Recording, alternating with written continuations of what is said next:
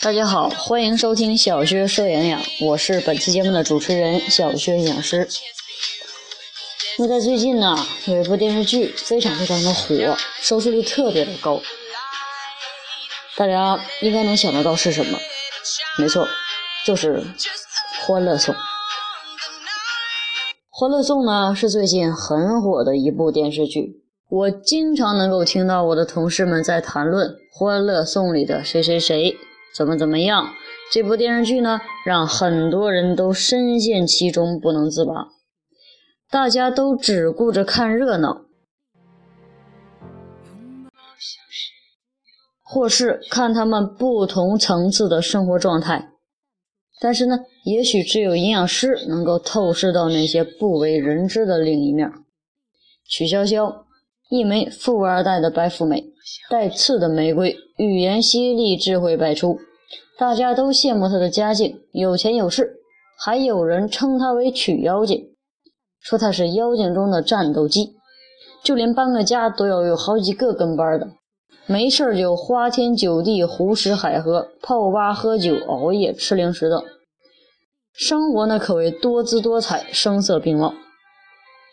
聚会 happy 的地点就是酒吧，酒后乱性的事儿也不是没有，但是呢。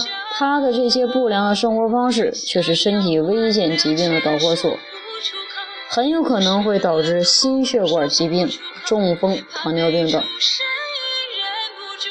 在这五位大美女当中，她的生活方式可以算是最不健康的。邱莹莹，无知无畏的邱莹莹一向特别轴，情绪化，没智商，没背景，有时候真的把观众气得半死。吃过一枚，对于任何美食都无法抗拒。这种有食就吃、无所畏惧的能力，真的让人佩服。但是啊，他的这种来者不拒的行为，我们可不要学习，这样很可能会吃出很多疾病，例如肥胖、心血管疾病、糖尿病、三高等。关雎儿，五百强企业乖乖女一枚，文静内向，气质温柔。名字呢很好听，不由得会让人想到“关关雎鸠，在河之洲”，“窈窕淑女，君子好逑”。她的名字一定蕴含着对美好的向往。即便如此，她也是一枚十足的吃货。还记得在第一集中，曲筱绡送给她和邱莹莹的一盒价值一千零五十元的大师级巧克力吗？分分钟的时间就让他俩给消灭掉了，而且呢还是在夜晚。在这里提醒大家，千万不要像这两枚吃货一样进食大量的巧克力。首先，最直接的危害就是能量过剩，会胖的。其次，巧克力中一般会含有反式脂肪酸，摄入过多的反式脂肪酸会影响维生素的吸收。增加人们患冠状动脉、冠心病、心脏病的几率，影响儿童的生长发育以及神经健康。樊胜美，坚强的樊胜美，外企资深 HR，心高气傲的一位大龄剩女。她真的很挑剔，但是她很知道保养，还要求自己必须要睡个美容觉。咱们甭管有用没用，多多少少还知道保卫健康，早点睡觉，保护皮肤，精神好。安迪，最强大脑安迪，一位高冷的女神，向来扮演温柔角色的刘涛，这次竟然演得如此高冷，小薛还真有点不适应。她的智商着实让人敬佩不已。没事儿，多动动脑子，减少老年痴呆的发病几率，挺好。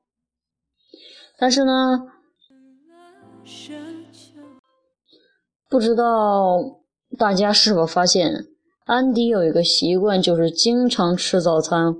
这是一个好习惯，一个很棒的生活方式。早餐是一天中非常非常非常重要的一餐。早餐提供给我们每天的好心情，供给我们一上午的学习、工作、娱乐的能量。不吃早餐会让人整个上午都心神不宁、心慌意乱。长期的不吃早餐还会导致肥胖、胆结石、胆囊炎等。欢乐颂华丽丽的大结局还算圆满，同时呢也埋下了不少的伏笔，也许是在为第二部做准备吧。在这五位美女当中，你最喜欢谁呢？醒醒吧，别只顾着看热闹，要有收获才行啊！他们的生活，我们要吸收好的，摒弃坏的。加油吧，少年！好了，今天的节目到这里就结束了，感谢各位的收听，我们下期节目再会。